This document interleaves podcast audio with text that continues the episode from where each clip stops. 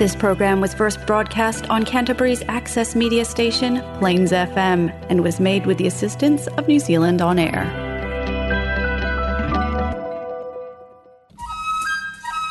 Welcome to Earthwise, Environment and Peace with Justice interviews on Plains FM 96.9.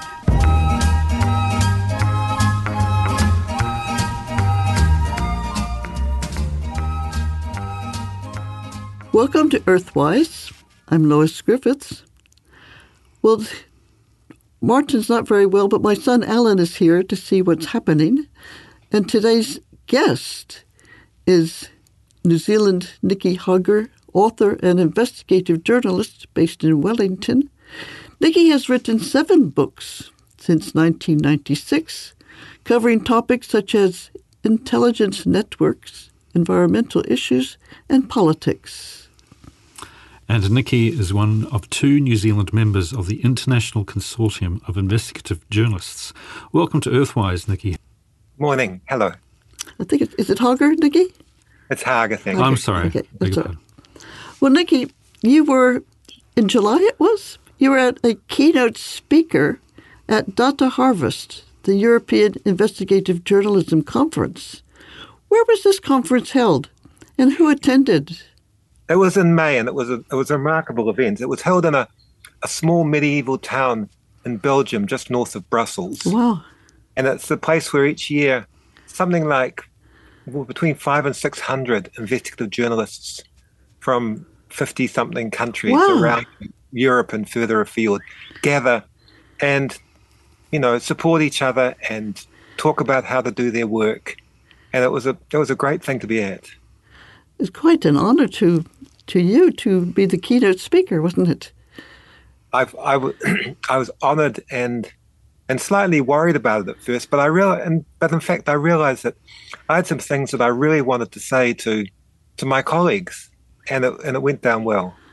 I like the idea of international support, particularly this time when there seems to be so much uh, censorship. Actually, Um, these these are people who came from all kinds of countries. There were people there from Uzbekistan through hmm. to you know France and Germany and places, and and the great thing about it is that although people did live in different environments, some of them had serious problems with the secret police or whatever, and other people didn't.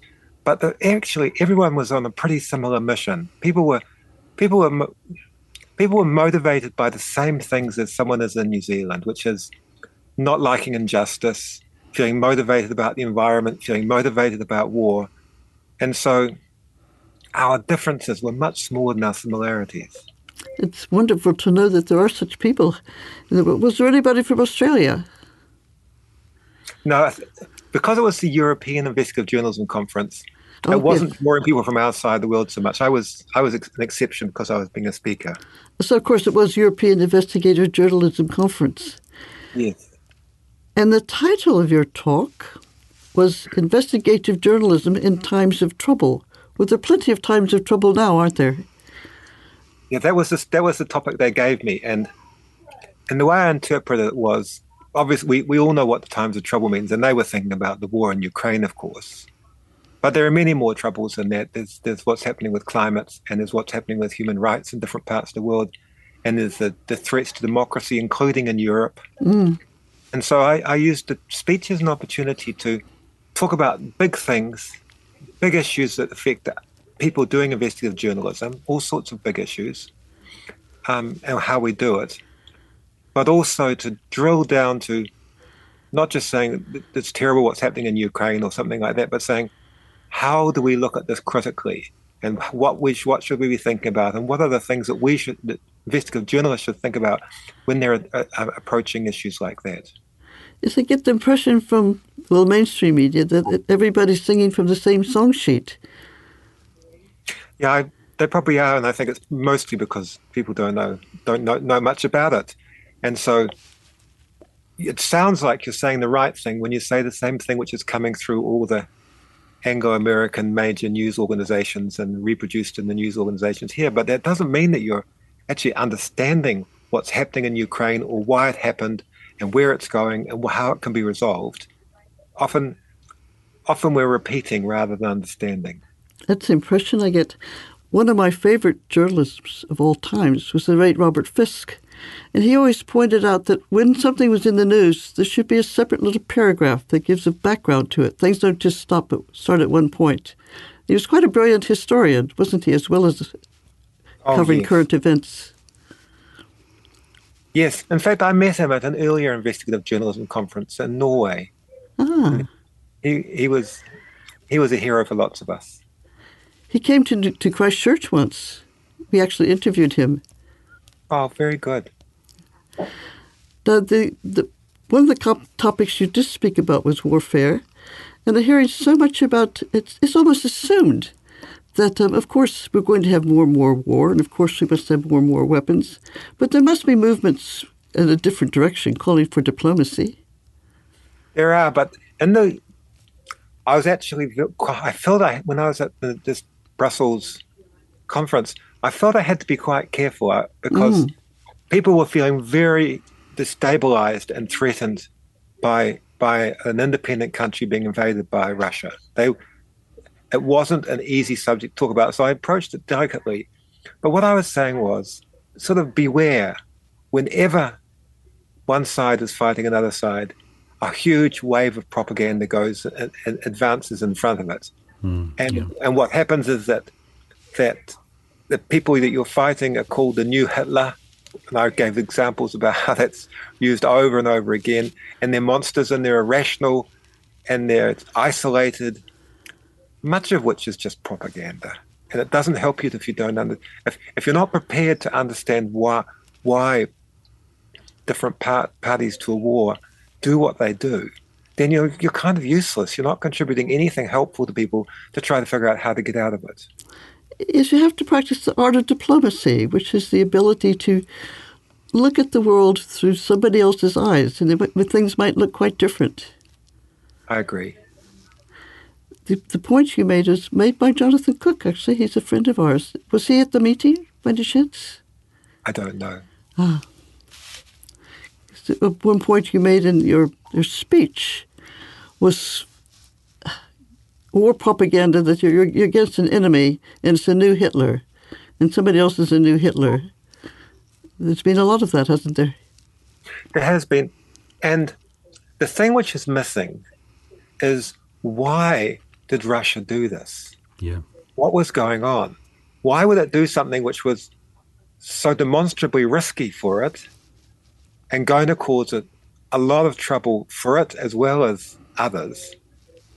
And that was almost absent from the discussion. It was, and that's why you need they needed the madman kind of stories, so that that, that filled the space where otherwise there was a huge question mark of what what was going on for Russia that made it take this, you know, deeply uh, illegal and wrong step.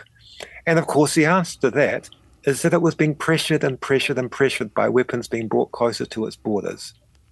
That more and more countries were being encouraged and allowed, of its neighbors were being encouraged and allowed to join NATO, which is its traditional enemy, and bringing weapons closer and closer to the Russian border, which, for example, uh, other countries like the United States or Britain would never tolerate. Yeah. Not even in Cuba. Yes, that neighboring countries were bringing weapons closer to them and um, building a ring of hostile um, borders around them. But none of this was talked about. It was, and none of this justifies, by the way, going to war. I have to say, but if we if we don't understand why someone does something, we're we're we're, we're much less capable of doing something about it. And something must be done. I mean, this this stage, this age of such frightening weapons. I don't know that much about weaponry, but this the the uh, killing ability, the, the new weapons, supersonic, whatever, and the nuclear weapons. It's it's scary, isn't it? Of course, um, people who. The other thing that I would say is that most people who talk about war have not researched war. They have no idea about how it is a total breakdown of human civilization, and and and just the utterly terrible things that happen there that that will traumatize the people involved, including the soldiers potentially, for the rest of their lives. It's such a terrible step to take, and it's such a terrible thing in this case to enthusiastically maintain and to fuel.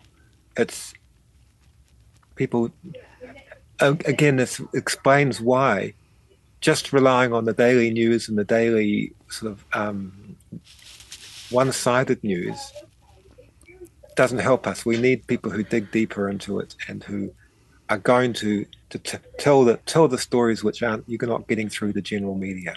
We're, sorry, we're sorry to uh, interject, but we're not being told by who benefits from this war. The armaments companies in America are making you know hundreds of millions out of this. Armaments countries, armaments companies always make money, and it's I've always want, I've I've never been able to get my head around how big an influence they are, but mm. they're one of the influences. But the other influences that what what's going on in Ukraine is that the West, and particularly the United States, are enthusiastically encouraging this war now. They Absolutely. are seeing it as an opportunity for a proxy war.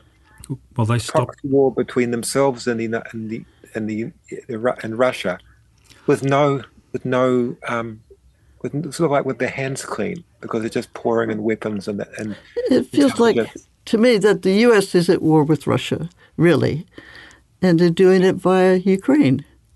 They're doing it in Ukraine, which is the in point. Ukraine. They're doing it on. This is like France in the First World War or something. They're doing it amongst other people's lives and houses and farms. Yes.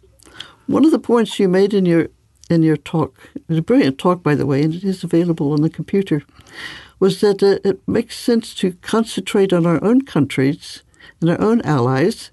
And an issue that interests me is, well, like Alan mentioned, the profit making. But do you know that our own New Zealand super fund invested Raytheon?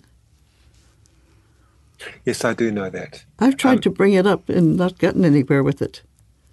So, um, Raytheon is a is a well-known, very large military and industrial complex company, and and the and New Zealand, um, New Zealand shouldn't be investing money there. I think that's what you're saying, and I would agree with that. Yes. Yes, I mean, war profiteers. It seems to me that's just as bad as doing the actual fighting. Yes. You're listening to Earthwise, broadcasting in Christchurch on Plains FM 96.9, in Hamilton on Free FM, and Waikanae on Coast Access Radio. Today's guest is New Zealand investigative reporter Nicky Hager. Nicky, I think, I suspect the reason you're so highly respected internationally is your exposure of the echelon system. That was that a coup of yours, wasn't it? Yes, it was. That was that was my first book, which was about it was about the things that Edward Snowden would reveal many years later, but, but before he did it, before you know, an earlier version of what he was talking about. Um, it was about this the electronic systems which were being used by the United States and its Five Eyes allies to spy on the emails and the phone calls and the texts and the rest of it of, of people around the world. Um, but in fact, that wasn't why I was invited to Brussels because history moves on, and I think one person at the conference remembered that and, and mentioned it to me. Most of the most of the journalists weren't journalists at 25 years ago. Um, so I, I, think I was. Why was I invited there? I was invited there because one of the organisers um, had read speeches I'd done and used them in, a, in, in her journalism school, and so I was interested to hear more of it as the actual literal reason why it happened. Yes, scoop is the word I meant to use. And this was the book Secret Power. Yes, Secret. Now, Secret Power, I sort of shake my head and wonder when I look back at it because it took so much effort to take a secret intelligence agency where none of the people who work there were allowed to even tell their families what they did for one day of their lives, their mm. work lives. Pardon me. But I eventually got large numbers of the staff to talk to me and to tell me the intimate details of where they worked and what where the office was and what the computer systems were and how they were connected into the United States systems and what the code names were for different parts of it. And that's probably why I still do this job today because I realize that by systematic work and through the goodwill of people who believe in the public's right to know, this stuff can be done. But it can't be done easily. It was that that book was um, And a you long, were, long project. and you were the one in the whole world that got this story out. That's fantastic. Uh, yes, and uh, partly it was my work, and partly it was New Zealand because we we do have a culture. I've learned that we have a culture of public spiritedness and, and openness and less formal and less strict, even inside our agent intelligence agencies, than you might find in other countries. So it was the right person looking, but the right people helping. So your message to uh, quite inspirational to journalists. It seems to me there's not just the problem of getting the story out and the information; it's actually getting it published. And you have a very sympathetic publisher, don't you? Yes, one of one of the great advantages in my work life has been working with Potton and Burton and with Robbie Burton, the publisher there, who was an old friend of mine from when we were both at university and or around university age and working on, on conservation issues in New Zealand. So we had this long, long friendship. And then I'm lucky enough to have a publisher who has stood by me through thick and thin and published and been willing to tell me when I have when something's not good enough, but then when it was good enough, stuck with me all the way. I, I, I feel very privileged. Mm-hmm. Yeah, so he respects you. In fact, I'm going to quote him, if you don't mind. This is Robbie Burton, the publisher of Nicky Hoggard's books. And he has said, talking about you, his most powerful weapon and one that lies behind everything he does is his integrity. His sole motivation is to make the world a better place, and money and power simply do not matter to him. In my view, he is a national treasure. Well, I think you're an international treasure, frankly, and an inspiration to uh, to all journalists. What is your message to young people going into journalism? It can be risky, can't it? Not risky. The main risk in going into journalism in New Zealand is disappointment. It's disappointment of finding a good enough job. But I, I mean, I lecture journalism students every year, and I think it's what I say is it's just as important a job as ever. People, people will always need journalism. It doesn't matter whether the the platforms change, the media organizations change. That being a journalist is being an essential part of having a democratic society. And although the kind of jobs there are aren't always fun, um, as in not enough staff, too much to do, it's an incredibly rewarding job. And, and so I, I'm right behind people still doing that work. And going back to the topic of wars, there's your other books, of course, about um, the Afghanistan war, New Zealand's role. That was quite a shocker for the public, I think. i have written two books on the Afghanistan war. The first one, which was called Other People's Wars, was a big book, um, which I, and I think because it was a big book, it, well, less people read it. But I want to do a little advertisement for it. Anybody who actually wants to understand war and how it works and all the aspects of um, the inner workings of the military and the inner workings of intelligence and the and the mentalities that drive the people, I strongly recommend that book. I, as, as I said when it came out, and I still believe it, anyone who reads that book called Other People's Wars from the beginning to the end will know more about how our intelligence and military systems work than probably all the MPs in Parliament. It's it's I wrote it as a kind of a briefing, as an understanding, um, as a, as a as a, a, an education for people who are interested, and and I strongly recommend it. Well, that's fantastic. And um, do you dare tell us? Are you working on a new book by any chance? I'm always working on things that might become books, but I'm not. I'm not sure which ones will work yet. One of the issues for me is um, coming from America, reading about um, what democracy really is in America, and I've read um, Noam Chomsky has pointed out that uh, in a true democracy, the power is coming from the people. But in American politics, you need so much money to get anywhere. You have to borrow huge sums of money from banks or corporations, and then you're bought. So it's um, I hope it's not quite the situation here in New Zealand, but it's scary, isn't it? Because I think it's it's speaking truth to power, and I think the power is with corporations, and not with politicians in America anyway.